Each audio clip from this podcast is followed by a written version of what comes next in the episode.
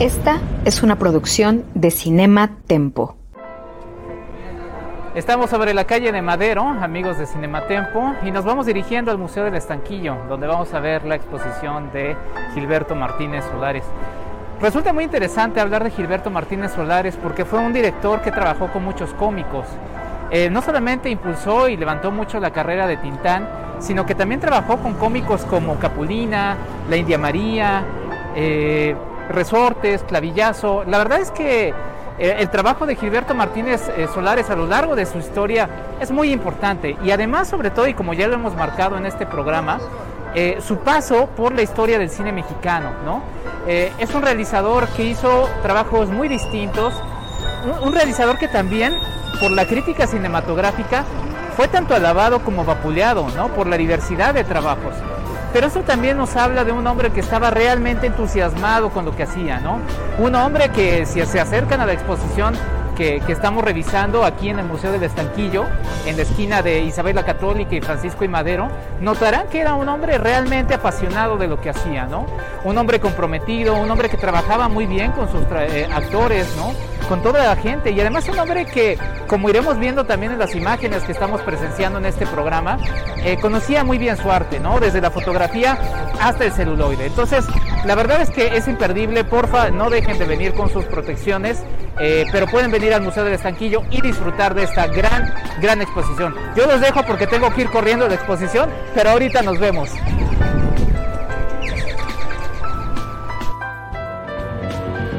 El cine como una ventana de nuestro mundo. Como un testigo de nuestro pasado. El cine como una fuente. Como parte de un nuevo imaginario histórico. Cinematempo Historia. Historia.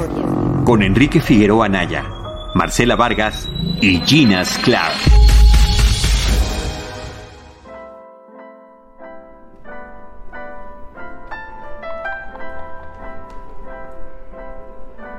Amigos de Cinema Tempo Historia, les saluda Enrique Figueroa Anaya. Bienvenidos a nuestro especial sobre Gilberto Martínez Solares. Vamos a revisar la historia de este realizador que hizo cine muy, muy distinto, cine muy variado y además que trabajó con figuras muy importantes en la historia de nuestro cine, ¿no? El Santo, la India María, Tintán. La verdad es que un personaje que hay que ver y del que vamos a analizar no solamente su historia, sino a través de esto, justo como aquí nos lo menciona, 70 años de nuestro cine. Vale mucho la pena, lo vamos a hacer a través de esta exposición que está en el Museo del Estanquillo, con sus cuidados, justamente como lo están observando. Pueden venir y disfrutarlo, pero si no, de todas maneras, no se pierda nuestro programa, este que es Cinematempo Historia. Bienvenidos.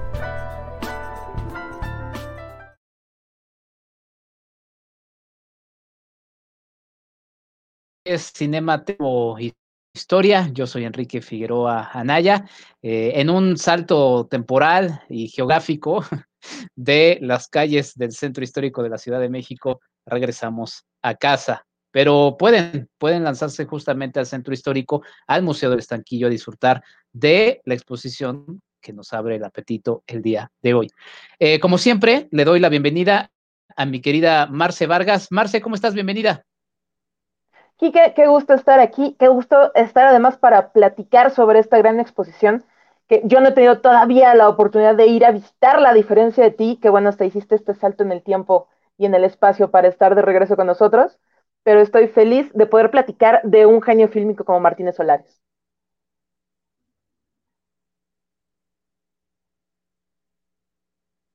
Es correcto, es correcto. Y también, justo como mencionas, eh, pues le damos la bienvenida, ya lo habíamos anunciado la, semana pasada en nuestro episodio anterior, a nuestra nueva integrante. Eh, Ale Gracida está en nuestros corazones, está también en la eh, asesoría y coordinación de Tema Tempo Historia, pero le damos la bienvenida a Gina Esclar, que de ser nuestra gran invitada, se convierte en nuestra gran co-conductora también y qué, qué agradecidos estamos de que te unas. Gina, bienvenida a Cinematepo Historia. Gracias, gracias. Un honor empezar este primer programa arrancándolo con este súper, súper señor que es Gilberto Martínez Solares.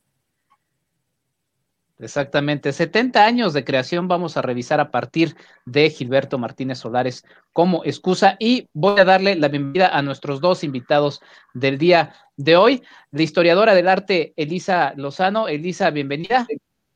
Muchas gracias, Enrique Marcellina, un honor. Gracias por la invitación.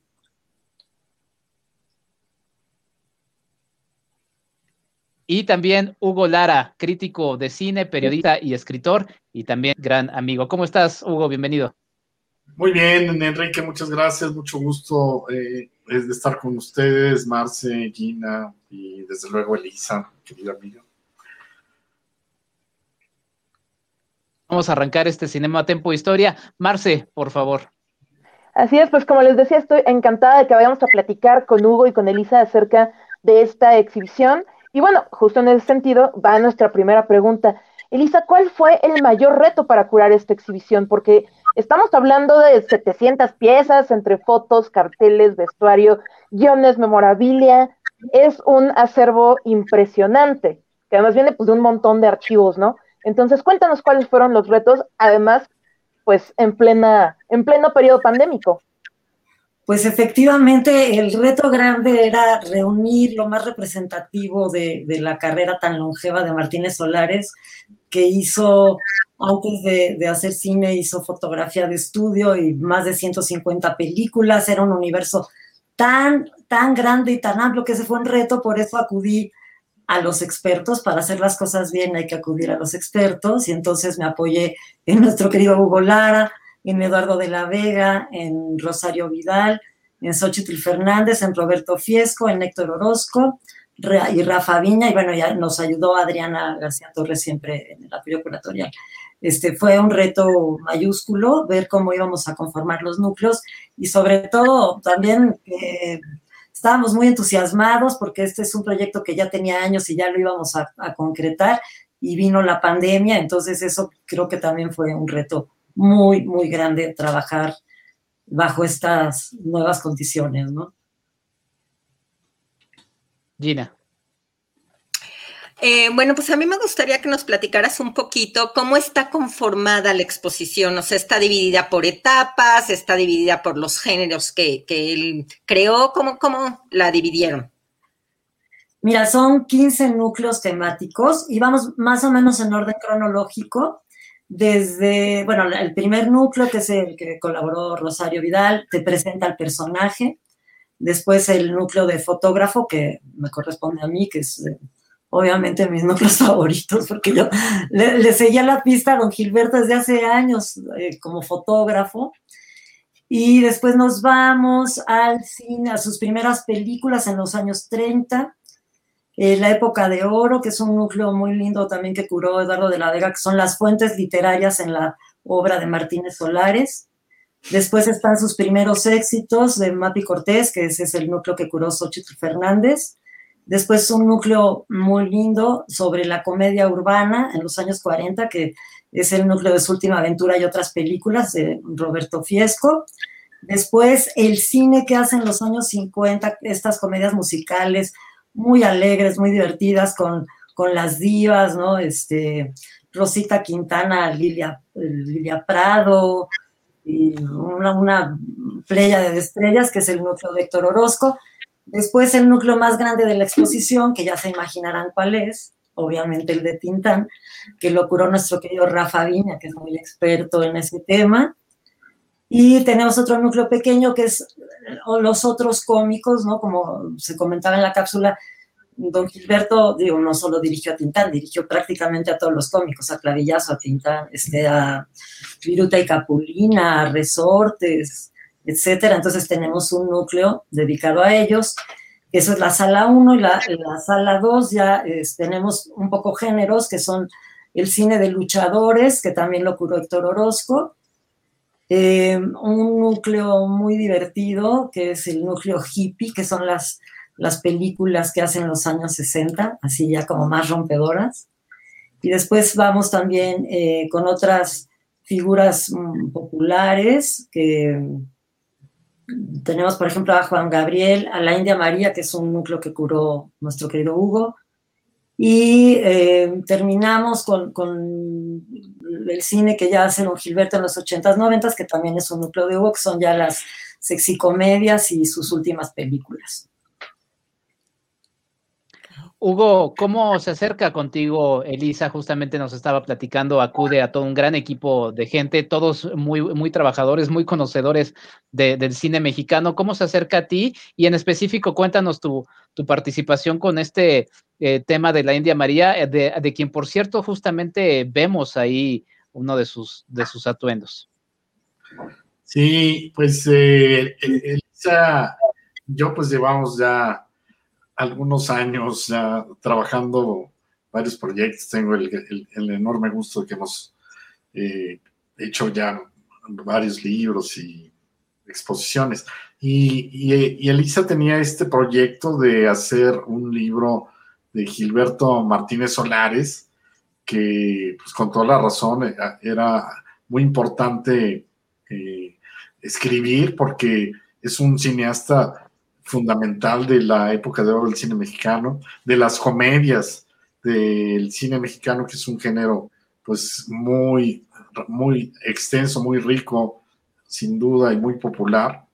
Entonces, pues ahí había, claro que un, hueco acerca de, de la, del legado, de la aportación de este cineasta que es impresionante porque cruza prácticamente toda la historia del cine mexicano del siglo XX, bueno, pues siete décadas, ¿no? Desde los años 30, 20, 30 hasta los 90. Entonces, pues nos pusimos manos a la obra y, y, yo eh, me tocó, eh, Elisa me invitó a escribir sobre este periodo, que ya son sus últimos 20 eh, años, ¿no? Que es, un, que es un montón, porque él siguió siendo muy productivo y muy fértil. Y de alguna manera, pues él es como el reflejo mismo del, cine mexicano, ¿no? Que pasa, pues, por su momento de esplendor y también por sus crisis. Entonces, pues era como muy, muy interesante eh, aproximarnos y, hacer un análisis, pues, de ese periodo también, que, yo creo que pues apenas está como eh, explorando y del cual sí vale la pena hablar y comentar muchas cosas en torno, por ejemplo, a figuras como la India María, que tiene muchos elementos sobresalientes, siendo un personaje sumamente popular, una comediante eh, que alcanzó increíble éxito en, las, en los cines, entre la gente, eh, con grandes eh, películas que recaudaron muchísimo dinero. Y por el otro lado, pues el retrato también de esta mujer, de una, un personaje indígena eh, que de alguna manera pues, nos permitía asomarnos a, temas como el racismo en México, ¿no? Eh, una, un personaje muy, muy interesante como María Velasco, eh, la actriz y, también la directora y guionista que está detrás de algunas de sus películas. Entonces, bueno, ahí a mí sin duda que me parece que, que había y me sigue pareciendo mucho que, decir de la India María y, de redescubrir.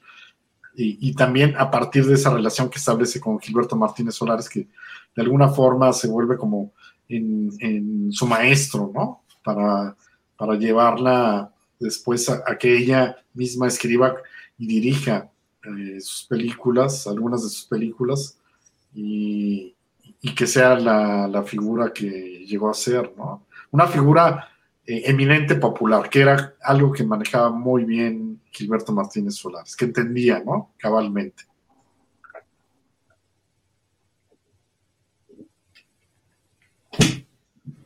Marce.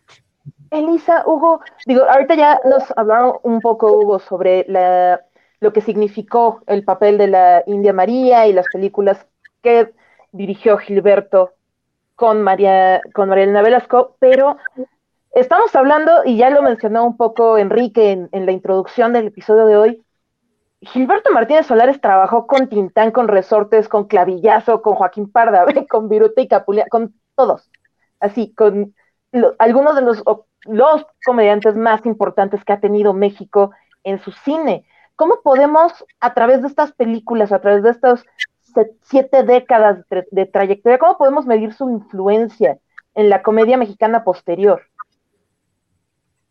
Pues yo creo que eh, él estableció ciertas fórmulas que se copiaron años después, pero no con ese talento y ese éxito y esa frescura y, creo que él lo que le daba a las películas, por ejemplo, las películas de Tintán que nos siguen gustando tanto, es que tenía toques de crítica, de repente hacía un poco de crítica política, eh, a lo mejor el personaje era muy desparpajado, pero siempre era entrañable, te, daba mucha ternura también, ¿no? Creo que tenía esa, esa parte también romántica, divertida, dulce, eh, sensual, un poco erótico. Y creo que, bueno, pues sí, digo, no he analizado exactamente cuál es la influencia exacta, pero sí, de repente vemos películas que dices, esto es medio un refritón de las películas de Don Gilberto, ¿no? Sin esa gracia.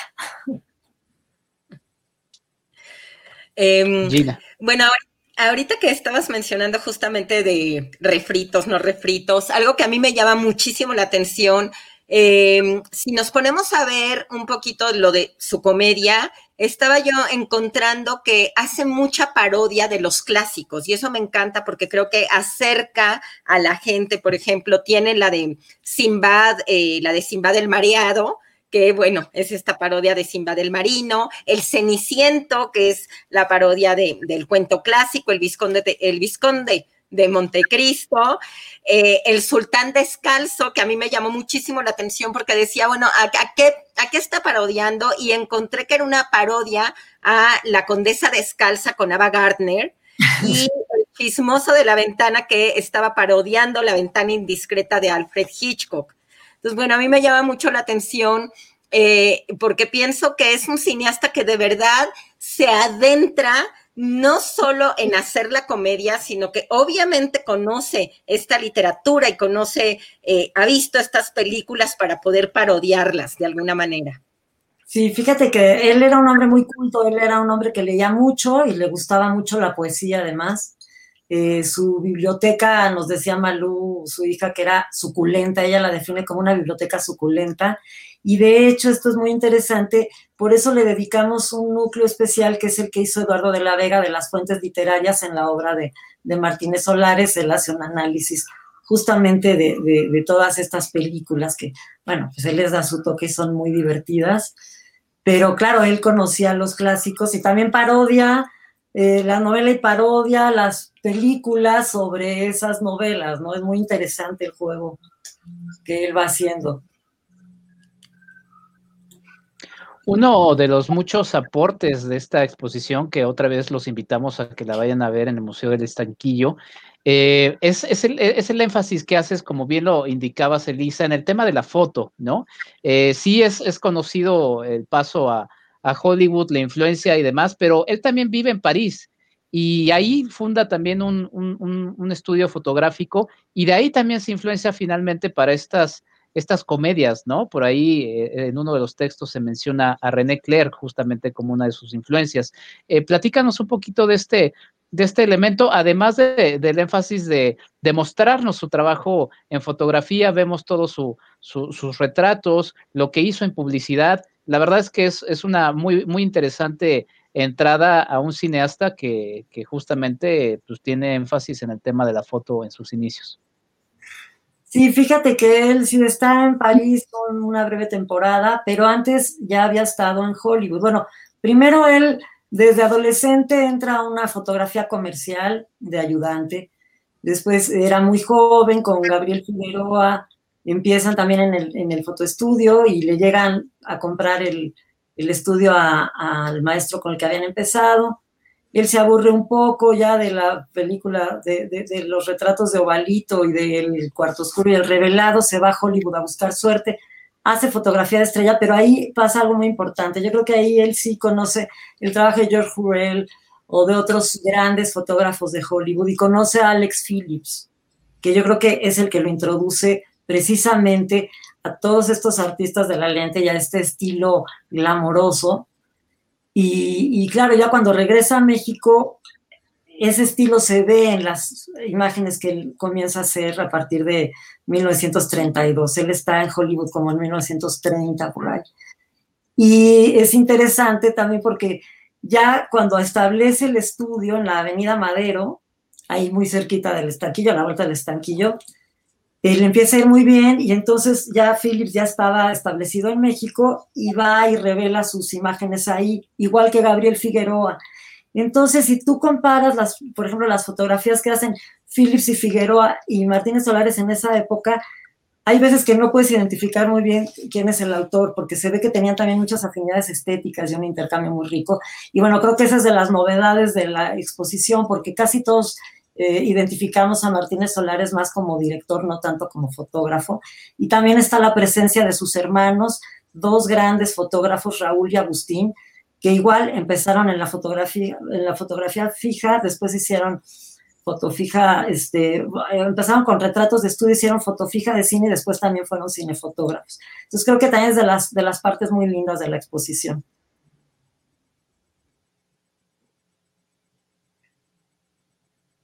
Marce.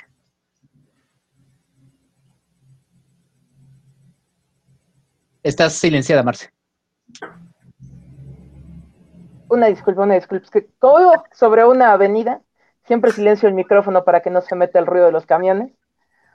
Pero, pero hablando precisamente de esta evolución que tuvo no solo el trabajo de Gilberto por sí mismo, sino que a través de su trabajo podemos observar, apreciar la evolución social mexicana durante más de la mitad del siglo XX, ¿cuáles serían las piezas clave con las que podemos rastrear su propia comprensión del gusto de la audiencia y de los cambios sociales del país? Porque creo que es algo que incluso dentro de la enorme diversidad de géneros que él fue trabajando, sí es, vaya, que podríamos casi casi contar la historia social de México de esos años a través de la filmografía de, de Martínez Solares.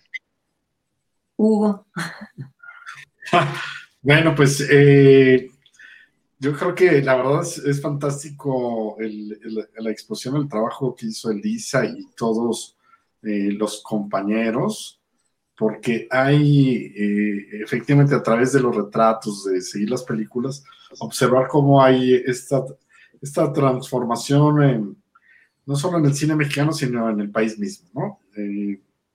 Y esa transformación se da en, las películas, en los géneros, en, los personajes que están ahí. Eh, observar, eh, por ejemplo, esa transición de los comediantes de la época de oro como, como Tintán, ¿no? Una figura que empieza a ser viejo ya en los años 60, por ejemplo, y que, y que después eh, es relevado en el cine Gilberto Martínez Solares por, por los comediantes de las sexicomedias, Alfonso Sayas y, y, otros, Alfonso Sayas que fue como muy, muy cercano de Gilberto Martínez Solares, y también un giro en, en, el, en, los, en la temática, en el, del propio género, ¿no? la liberación de la censura, eh, la crisis de la, del cine mexicano a nivel eh, industria, ¿no? Tiene que ver también con un deterioro del, del propio país, ¿no?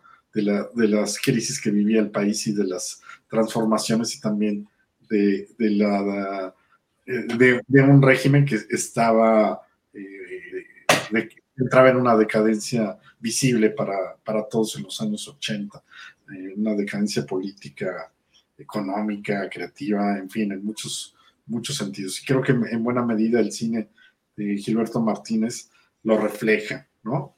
Lo refleja con sus aciertos y con sus eh, defectos también. Defectos, sí, sí, sí, sí. Y también vamos viendo cómo va evolucionando el cine, ¿no? Porque él empieza en los años 30, en la época preindustrial, cuando se están poniendo los ladrillitos de la industria, y lo vas viendo también en sus películas, desde estas primeras películas, después toda esta etapa de los años 40 que se den los valores de producción, porque también algo que está presente en la exposición eh, son todos estos equipos que él conformaba, con quienes trabajaba, ¿no? Trabajó mucho con Gabriel Figueroa, con los mejores escenógrafos, con Manuel Fontanals, con Jorge Fernández, este, con Gunther Gerso, que tenemos una pieza de él. los grandes coreógrafos, eh, los mejores vestuaristas.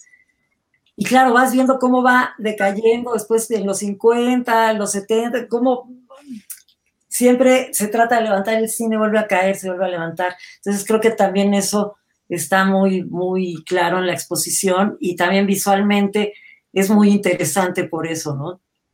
Hasta, lo notas hasta en las fotografías fijas. las fotografías de los años 80 ya son horribles, son mal reveladas, el grano abierto, y tú ves que también eso tenemos en, en la exposición la fotografía fija de los primeros años que son hechas por Manuel Álvarez Bravo, Agustín Jiménez o Luis Márquez, ¿no? Eh, Oye, Elisa, yo, me regreso un poquito, eh, justo como Hugo mencionaba, ¿no? Que, que, le toca también este paso de la crisis a nivel industria, pero al margen de, de haber sido un extraordinario director, a mí me parece que también fue un, gran industrial. fue una fuente de trabajo. Yo eh, en su filmografía hay años que hizo hasta siete películas. Entonces, bueno, también te habla de alguien que está dando trabajo a la industria. Sí, además él lo tenía muy claro. O sea, él era, era un director que sabía que time is money. Por eso lo adoraban. Este, todas las compañías productoras en las que trabajó lo adoraban porque nunca se pasaba de los días de rodaje. Y él tenía muy claro, era muy, muy efectivo para filmar, este, obviamente muy talentoso y muy sensible. Y, bueno, pues sí, se, nota, ¿no? Y, yo agregaría además que muy exitoso, porque... Muy exitoso. Por ejemplo, de los años 80, que tal vez no, no, no sean las, las películas eh, eh, que lo representan mejor, sin embargo, fueron muy taquilleras, ¿no? Esas películas que hacía Alfonso Sayas, ¿no? Eh, las sexicomedias, varias comedias que hizo. Hizo el remake del Rey del Barrio también con Alfonso Sayas, por ejemplo. Y, El Día de los Albañiles, eh, varias, varias partes que, superaban a películas de Hollywood, ¿no? Eh, en la taquilla, algo que era, sigue siendo muy difícil, ¿no? Eh, entonces, bueno, pues ahí hay algo que observar, independientemente pues de lo que se pueda comentar cinematográficamente en las películas, pero en, términos eh, industriales, en términos de taquilla, había, había resultados y era muy, muy exitoso, ¿no? En esa, en esa década. Sí, él tenía muy claro que, una película era un producto, ¿no? Eh, y bueno, desde sus primeras películas, los taquillazos primeros que tiene son con Mapi Cortés, que son estas grandes comedias musicales, muy divertidas, también con extraordinaria fotografía, con mucha música, muy alegre. Son sus primeros eh, taquillazos. O sea, él eleva a Mapi Cortés como la primera estrella del cine mexicano. Y después ese éxito se repetirá este, con muchos eh, otros taquillazos. Claro, obviamente con Tintán ya es este, pues su máximo eh, esplendor, ¿no?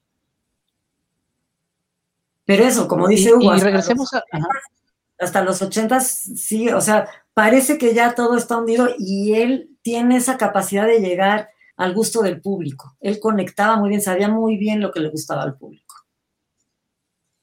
Sí, bueno, finalmente era toda la experiencia que él iba, iba acumulando. Em, esta va para, para los dos. Eh, Hugo, en, en, el espacio que a ti te toca eh, comentar, de la India María, ¿cómo? Porque yo, yo te recuerdo todavía en la filmoteca cuando se podía salir, ¿no? Este, recabando imágenes eh, para, para, documentales, ¿no? los libros que también vas, vas haciendo y que conocemos es otro tipo de trabajo documental cómo fue eh, el trabajo para ver eh, qué, se metía, qué no se metía, cómo se podía conseguir. Y en ese, en ese mismo aspecto, después, Elisa, eh, justamente cómo se fue consiguiendo todo esto, ¿no? Por ejemplo, vemos ahí el nombre a quien también agradeces de un gran amigo que es Roberto Fiesco con su con su colección Mil Nubes, a quien en otro programa le dije que, que daba envidia ver todo lo que, lo que, lo que, lo que guarda. A, Roberto también lo recuerdo ahí en los archivos de Filmoteca buscando imágenes y, y en fin, eh, Hugo, cuéntanos un poquito de, en específico de tu parte, cómo fue esta colaboración y esta forma de trabajar para la exposición. Y finalmente, Elisa, pues, ayúdanos a redondear cómo se consiguen todas estas maravillas que, que la verdad es una muy interesante exposición. Pues eh, sí, la verdad es que, bueno, sí, sí me acuerdo mucho cómo disfrutábamos esas, ese paso por la filmoteca ahí eh, con Enrique, ¿no? Viendo material, la cantidad de, joyas que hay ahí, es una delicia estar, ojalá regresemos pronto a eso, ¿no? Esa normalidad. Y en cuanto al, a, lo que trabajamos aquí en la investigación, pues mucho tiene que ver con la propia gestión que hizo Elisa, que nos abrió las puertas para, eh, con la familia de Gilberto Martínez Solares, y para tener acceso, vaya, varias películas ya las habíamos visto, pero se trataba sobre todo de revisar nuevamente, y muchas de, ellas no estaban disponibles incluso todavía, sobre todo las, las últimas, ¿no? Eh, de la India María sí es un personaje eh, pues, más muy popular todavía, eh, recordado, eh, y, también tenemos esa cercanía con, y esa amistad pues con Iván Lipjes y Rosana Barro, ¿no? Entonces, eh, pues con esa, mediante esas, esos recursos, pues pude ver las películas otra vez, las que no había visto, verlas por primera vez y, y encontrar, por ejemplo, además de, de, lo que ya hablamos de la India María, ver eh, ciertamente las últimas películas de Gilberto Martínez Solares, eh, donde trata, ¿no? De regresar a un cine de calidad y creo que son películas, eh, pues llamativas, ¿no? por ejemplo, Magnicidio, que es una de sus últimas películas. Donde hay una, una búsqueda y un, un esfuerzo, ¿no? Por reinventarse ya eh, como cineasta eso me parece como muy importante decir de, este director tan veterano ya eh, en, ese momento, ¿no? De sus últimas películas. Sí, que eso es muy conmovedor, porque ya tenía 90, años casi, ¿no? Cuando hace la última película, o sea, poquito antes de morir él seguía filmando y, y, con ese entusiasmo, eso es de admirar, ¿no? Así como a nivel, déjate tú cineasta, a nivel ser humano. yo digo que es una inspiración. Sí, sí, yo creo que esa pasión a los 90 años y, querer seguir y, bueno, esta película ya no, no, le dio tiempo de ver el estreno porque se murió un poquito antes, esta que menciona Hugo, pero este, eso a mí me hace respetarlo muchísimo también como, como ser humano. Y ahora, eh, Enrique, lo que preguntabas, pues mira, tuvimos la colaboración especial de Televisa que prestó 27 piezas. Obviamente nuestro querido eh, Roberto Fiesco, que además es co-curador, fue el que más piezas aportó. Hay más de 100 piezas de su colección fantástica, porque además también desde que empezamos este proyecto que iba a ser un libro hace años, él todo el tiempo estuvo aportando, o sea, él hizo una gran investigación iconográfica y nutrió muchísimo. También, obviamente, tuvimos la colaboración de nuestros queridos amigos de Cineteca Nacional, que además tuvieron la gentileza de restaurar un cartel maravilloso de Francisco Rivero Gil para poderlo exhibir. Obviamente, Filmoteca Nacional aportó también casi 100 piezas, otros archivos particulares, ¿no? Como el Archivo Fílmico Agra Sánchez. Y Héctor Orozco, que también es procurador, aportó parte de su material. Adriana, que también es del equipo, aportó su disco de Juan Gabriel. Todos aportamos porque además en plena pandemia pues solo así lo logramos, ¿no? Y, la verdad sí, este, también yo quiero mencionar a Enoch de Santiago, que desde un inicio el director del Museo del Estanquillo acogió con mucho entusiasmo el proyecto, y a su equipo fantástico, Catalina Valenzuela, Evelio Álvarez, Aldo Sánchez, Brenda Rodríguez y todo el equipo del Estanquillo, a los museógrafos Vivier Jara y Francisco Rivas, que pues te digo, trabajando todos muy entusiastas, haciendo que todo fluyera de la mejor manera eh, en estos tiempos complicados, pero bueno, con mucho entusiasmo, eso sí, eh, y bueno, ahí está, muy felices de que pudimos abrir la exposición. Ya, lo que comentábamos un poquito antes de entrar al aire, esta exposición tenía que haberse inaugurado en julio y se, eh, se abrieron las puertas hasta el 6 de marzo Pero bueno, estamos felices de que lo logramos gracias a toda una suma de buena voluntad y de amigos y de instituciones y de custodios y de y también de, particulares, ¿no? Como Pedro Barrios o, por ejemplo, Erna Marta Bauman, actriz también, ella nos prestó material y obviamente la familia, ¿no? Este, Malú, que en paz descanse, que se, se murió el 18 de enero, ya no pudo ver la exposición, pero Malú, que fue una cómplice todo este tiempo, y Adolfo Martínez Solares, que todo nos, nos, facilitaron también materiales increíbles, ¿no? Por ejemplo, como los guiones con todas las anotaciones de don Gilberto, que es, es de, de, los materiales que me gustan mucho en la, en la exposición, por ejemplo. Marce. Y justo ahora que lo mencionas, Elisa, yo quería preguntarles a ustedes que, que estuvieron tan de lleno en la creación de esta, de esta increíble exposición, ¿cuál es personalmente su pieza favorita? Porque pues ya hablábamos un poco al inicio, hay más de 700 piezas, hay, vaya, hay un poco de todo, hay foto fija, hay piezas de vestuario, hay guiones, hay bocetos, vaya, que todos los cinéfilos y fans de la historia del cine en México creo que van a estar felices, vamos a estar felices de, de ver piezas como esta, pero ¿cuál es, así para ustedes, su pieza ideal, la que dijeran, esta es la mía, esta es la que yo le doy el premio de la mejor pieza de esta exposición? Hugo. Aquí, aquí la tengo, se la voy a enseñar, es más. No es, eh, no es la original, pero tengo una réplica del cartel de Canón Tarántulas, ¿no? Ah, wow. Es, es, espectacular. Eso me gusta mucho de, pues de la exposición. Yo creo que es una de las exposiciones más completas que se han hecho en México de un cineasta mexicano. Y creo que eh, pues es como una puerta que abre Elisa, ¿no? Con, con o sea, pues él, él tiene un, un, una sensibilidad muy especial para, para hacer este trabajo y conoce muy bien los archivos, no solo iconográficos, sino de vestuarios, de los escenógrafos que no, no se han revisado más que, nadie más los ha revisado más que ella y, creo que eh, pues es un camino para explorar también eh, y ver exposiciones de otros eh, cineastas mexicanos importantes que pues que merecerían tener una exposición también. Sin duda, Gilberto Martínez Solares era fundamental y ojalá pues pueda viajar más eh, esta exposición y verse en otros espacios.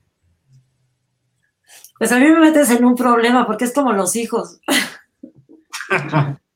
no puedo decir cuál es mi pieza favorita, tengo varias. Me gustan mucho, justo ese cartel de, de las tarántulas también me gusta muchísimo, pero por ejemplo a mí me encantan los eh, bocetos originales que tenemos en la exposición de Jorge Fernández porque son es el dibujo original de la escenografía, que es material muy raro, que además nos lo prestó Miguel Bracho, que es hijo de otro gran, gran escenógrafo, don Jesús Bracho. Él nos, nos prestó esas dos piezas. Me gusta muchísimo el, el boceto de Untergerso, que es, que es ese justo el que estamos viendo que aportó Cineteca. Me gusta muchísimo el cartel de Novia a la Medida que mencionaba yo antes de, de Rivero Gil. Me encantan todos los gráficos del gran Ernesto Chango García Cabral. Este, me gusta muchísimo los guiones, digo, con las anotaciones de don Gilberto, es de, de, de las cosas que más me gustan, por ejemplo. Sí, no hay muchos. El, el, vestuario de la India María. Sí, sí, sí. El vestuario, ¿no? Es, es, estos carteles, el arte, las fotografías. No, yo creo que hay mucho que rescatar, la verdad. Y la gente que vaya lo, lo va a disfrutar mucho, porque pocas veces se exponen materiales así del cine mexicano. Y, y, y, pues es como un recordatorio de la importancia que tiene la preservación, ¿no? De ese, ese de, de, de, del cine y de todo lo que hay alrededor del cine mexicano. Gina. Eh, Elisa, eh, dos preguntas. Le, bueno, la primera es, eh, ¿cuánto tiempo les llevó montarla? Porque sí se ve que es una labor titánica. no, no, creo que haya sido fácil ni rápido. Eh, y la otra pregunta es si has considerado la posibilidad de que sea itinerante, ¿no? Porque una gran exposición como esta, pues como que no merecería quedarse solamente para la ciudad. Pues mira, nos llevó mucho tiempo. Eh, afortunadamente teníamos ya adelantada parte de la investigación, pero sí, fue como un año. Y pues lo de itinerarla, ¿qué más quisiéramos? Pero ni siquiera hemos llegado a plantearnos ese punto por el momento. Como están las condiciones tan, tan complicadas, ¿no? No, no, hemos llegado todavía a plantearnos esa posibilidad. Bueno, eh, me, mencionaron por ahí en, uno de los carteles que justamente que sacó eh, Hugo, eh, la presencia de Chanok. O sea, yo estaba pensando, ahorita estamos invadidos por superhéroes por todas partes y demás, ¿no? Eh, personajes de historieta y, demás. Y justamente Chanok es, interesante, ¿no? Porque llega a, la historieta porque no tenía cabida en el cine.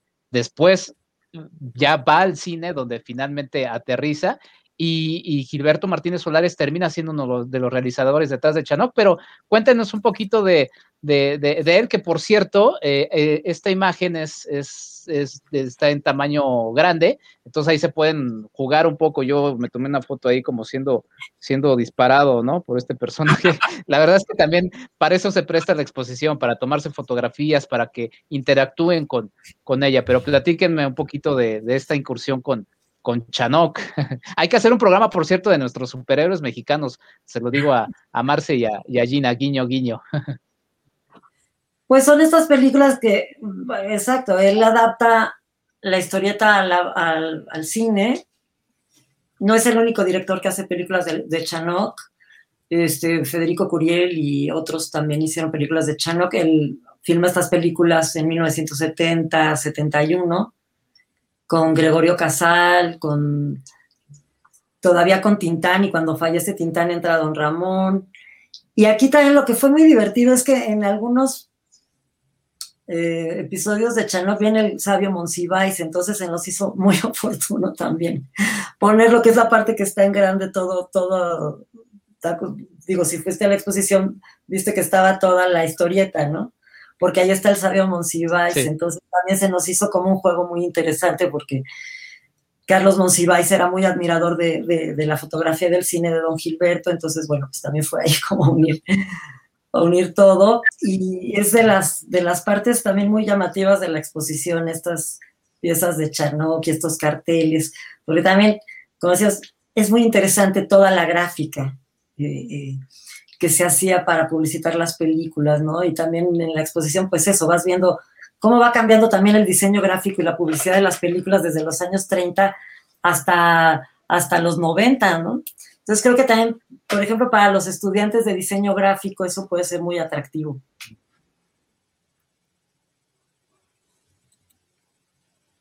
Hugo, tú de Tarántula, algo que nos comentes. Yo sí vi esa película de niño y, me divirtió mucho, eso sí me acuerdo.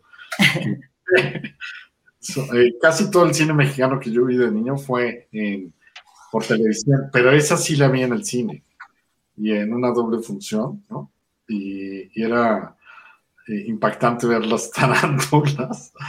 Eh, y, el diseño es espectacular. El cartel de, esta película es muy, muy bonito. Y, y sin duda, además de, de de estos, porque Gilberto Martínez le, entró a todo, ¿no? A todos los géneros, pues. O sea, lo vemos y lo reconocemos como un gran director de las comedias por Tintán.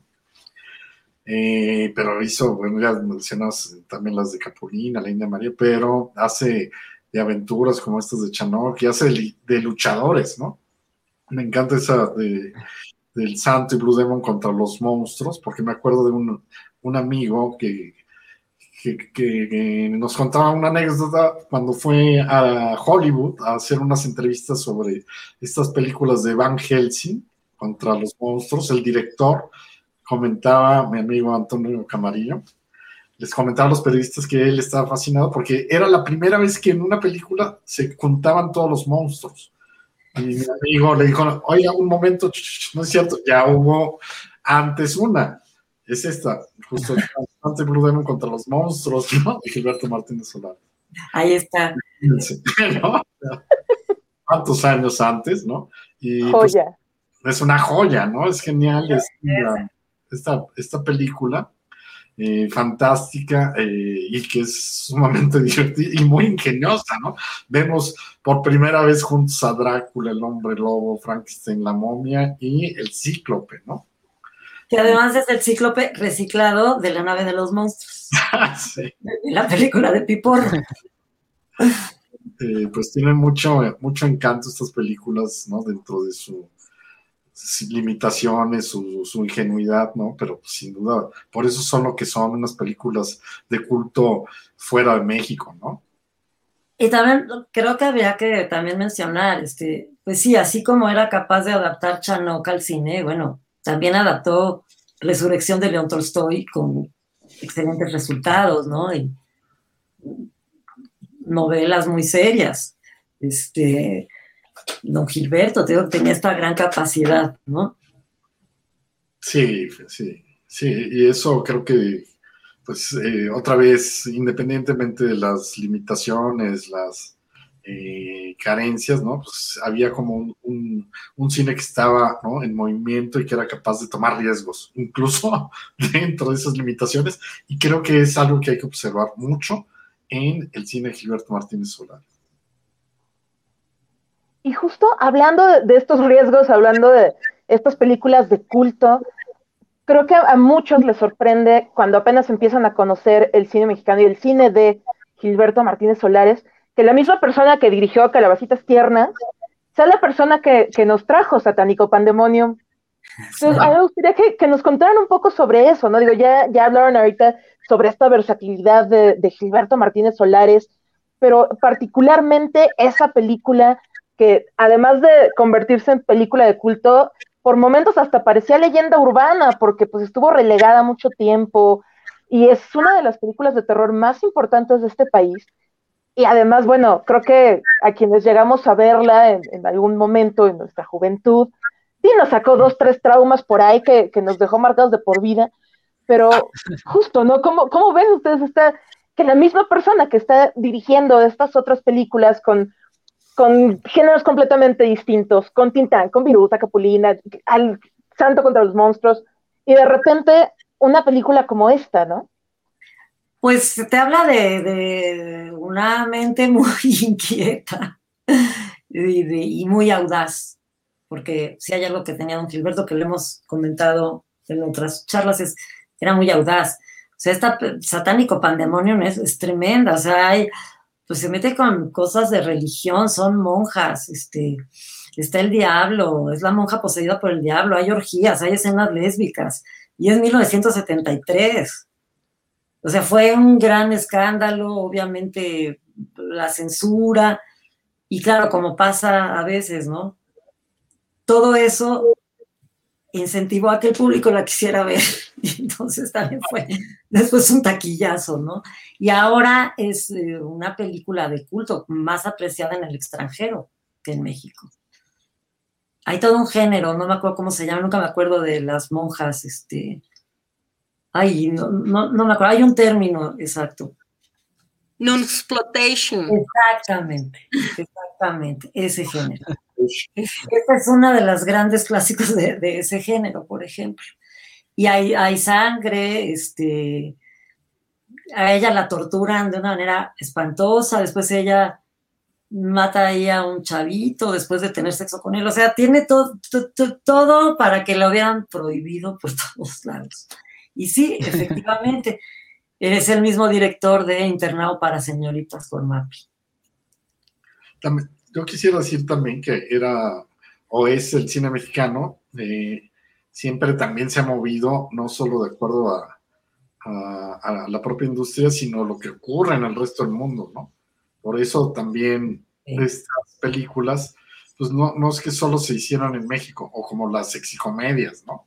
en varias partes del mundo con sus propios ingredientes, ¿no? O sea, las sexicomedias no son exclusivas de México había en Italia, había en otros países a su modo, pero recordaron, por ejemplo, esta Cinema Paradiso que cuando van al cine todo decadente está lleno de, los lobby cards de, de sexicomedias justamente, ¿no? Italianas, pero sexicomedias.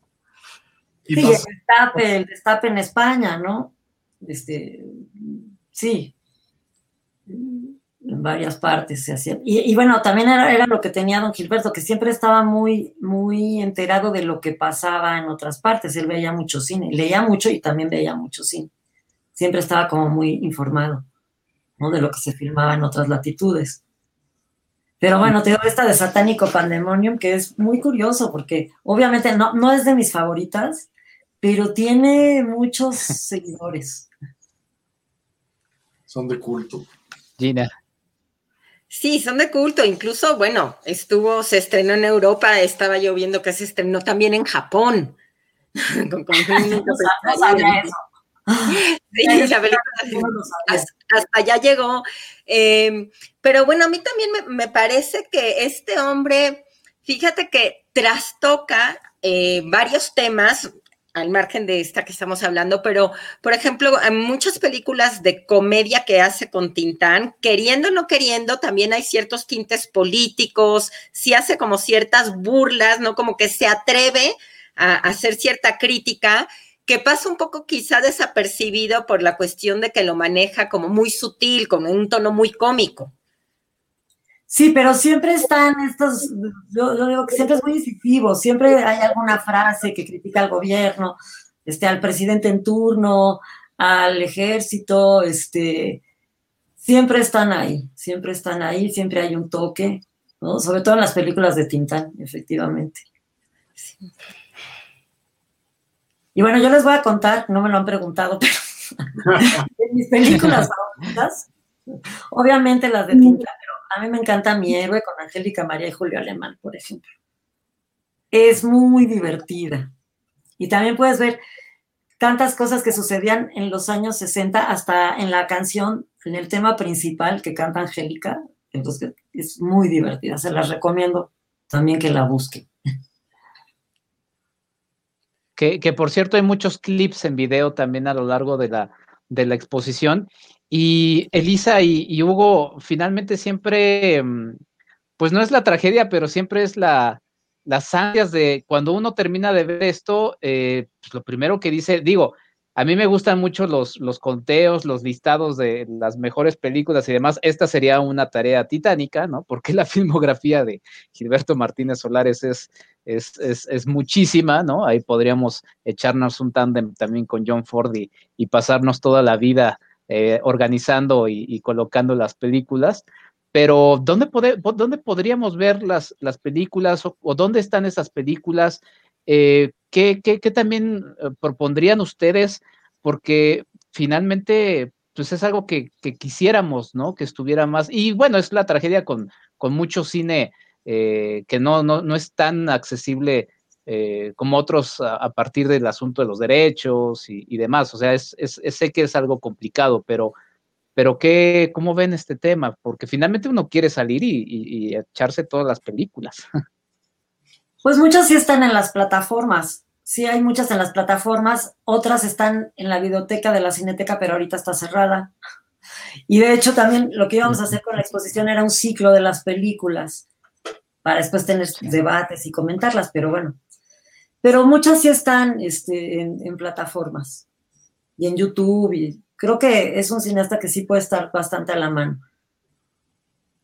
Yo, por ejemplo, acabo de ver Bodas Trágicas, que es el debut de Miroslava, que nunca había visto y la encontré. Eh, no digo dónde porque va a ser como comercial, pero, sí está en una plataforma.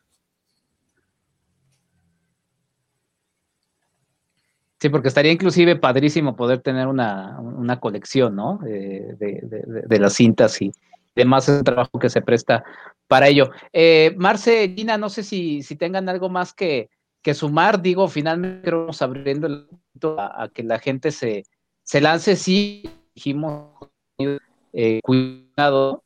Eh, si no nos cuidamos entre todos, pues no, no vamos a poder seguir disfrutando de este tipo de, de cosas, así que esa es la invitación, pero sé, ¿tú ¿Tú algo más? Pues básicamente agradecerles a Hugo y a Elisa por estar aquí, por platicar con nosotros sobre este trabajo increíble que hicieron junto con todas las personas que también ya mencionaron. Y bueno, creo que más allá de, lo brillante que puede ser Gilberto Martínez Solares y de lo increíble que puede ser esta exposición, a ustedes de verdad quisiera felicitarles porque aventarse la responsabilidad, el aventarse al ruedo como la primera exhibición del Museo del Estanquillo, que a lo mejor no es de los museos más viejos de la ciudad, pero se ha convertido en uno de los más entrañables, y ser ustedes con este gran trabajo historiográfico, con este gran trabajo para, para tantos cinéfilos que, que, lo vamos a apreciar un montón, en un tiempo pues tan complicado, de verdad muchísimas gracias por hacer toda esta investigación, por presentárnosla de esta manera, y muchísimas gracias por acompañarnos el día de hoy, y pues a nuestra audiencia, tanto a los nuevos como a quienes ya nos ven cada 15 días, como Nan, Orten, Has y Osiris, que por ahí mandaban saludos, y también Ale Gracida, que por ahí nos está viendo, pues agradecerles que continúen con nosotros y por supuesto darle la bienvenida a nuestra querida Gina, que ya al principio no, no me dio tiempo de mencionarlo, pero pues a mí también me emociona muchísimo que ahora se integre con nosotros. Ay, gracias, Marce. Eh, pues, eh, Elisa, Hugo, felicitarlos. Eh, a ver, para los chavos que se están acercando por primera vez, digo, porque nosotros ya conocemos a este, a este gran, gran director, pero ustedes, díganme tres películas que les dirían a los chavos, empieza por esta, ¿no? Porque, bueno, con 160 películas es una locura, pero Elisa y Hugo, ¿cuáles les recomendarían a los chavos, a nuestra audiencia joven, empezar por cuál? Tres. Bueno, yo empezaría, sí empezaría por las de Tintán. Este, a mí me gusta muchísimo el Ceniciento, el Rey del Barrio y Calabacitas Tiernas. Sí, bueno, sin duda que Tintán es súper fresco y vigente, ¿no? Eh, creo que por eso se ha vuelto como una figura imprescindible porque, porque sigue cayendo bien, ¿no? Y, su humor sigue, sigue conectando con los jóvenes. Entonces, me, a mí me, me, me gusta mucho sin duda el rey del barrio, el revoltoso, que es eh, un poco caótica y por eso se me hace que retrata muy bien el espíritu de, de Tinta. Y, y, las del santo, ya mencioné la de Santo y Blue Demon contra los monstruos, pero sí una de luchadores también es algo que, con, que, que, le recomendaría a los jóvenes que, que vean. Gracias. Pues muchas gracias, al contrario, gracias a pues ustedes. Está por la invitación, muchas gracias. Gracias. Gracias, por, gracias por muchas... participar en la expo. Gracias a ti, Elisa, por pues, pues, muchas gracias, Elisa, Hugo, por, por estar acá. Cinematempo eh, Historia y en general Cinematempo Familia es, es su casa. Y pues la invitación a que acudan al Museo del Estanquillo es eh, la calle de Madero, esquina con Isabel la Católica. Eh, mi recomendación es que lo hagan tempranito. Está, está, bueno que se vayan tempranito y que se vayan, sí, como, como reiteramos aquí, con todos los, los, cuidados. La verdad es que es una gran experiencia, lo decía Hugo, es una de las exposiciones más completas de cine mexicano y la verdad es que vale mucho la pena. Se van a pasar muy bien y se van a tomar muchísimas, muchísimas imágenes. Ya nos cansamos en el Instagram de las imágenes eh, en, en, casa, ¿no? Ya, ya agotamos todos los ángulos que hay que hay en las casas, este, ya no se puede explotar más, váyanse al, al, al Museo del Estanquillo. Muchas gracias y gracias, gracias, gracias Marce, Dina. Muchas gracias. Gracias a ustedes. Gracias, Bye, bye. Bueno, pues nosotros agradecemos mucho a Jaime Rosales, quien se rifó con toda la el asunto de las imágenes, la producción detrás de este programa en vivo, las grabaciones que también hicimos como previo. En fin, muchas gracias, mi estimado Jaime Rosales, y también un saludo grande al gran Charlie del Río, quien eh, pues nos pasó el tip de esta entrevista eh, para Cinematempo Historia. Yo soy Enrique Figueroa Anaya, nos escuchamos en un episodio más dentro de 15 días. Hasta la próxima.